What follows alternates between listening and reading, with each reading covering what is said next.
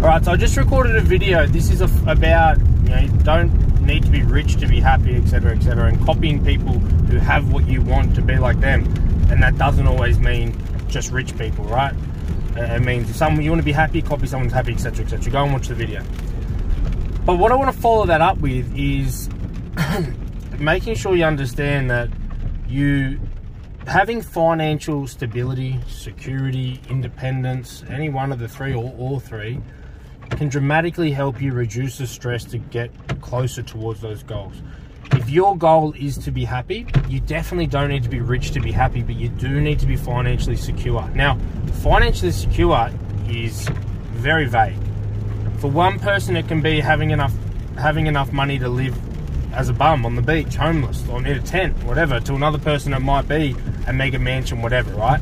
But understanding what your financial security is and, and making sure you get on the track towards that will help you get closer to being happy much quicker because you can't be happy with immense levels of stress. And often, financial stress is the biggest stress lever in most people's lives.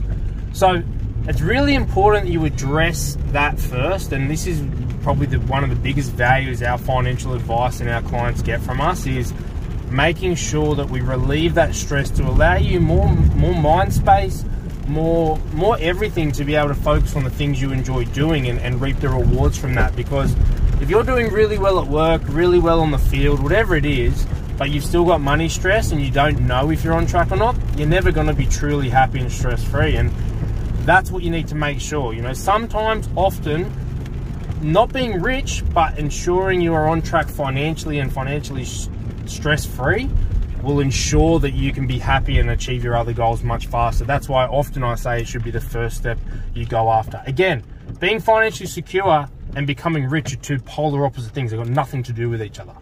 They're very, very, very different things. So that's what I want to follow that video up with. I hope that helped. Um, if you've got any questions, reach out.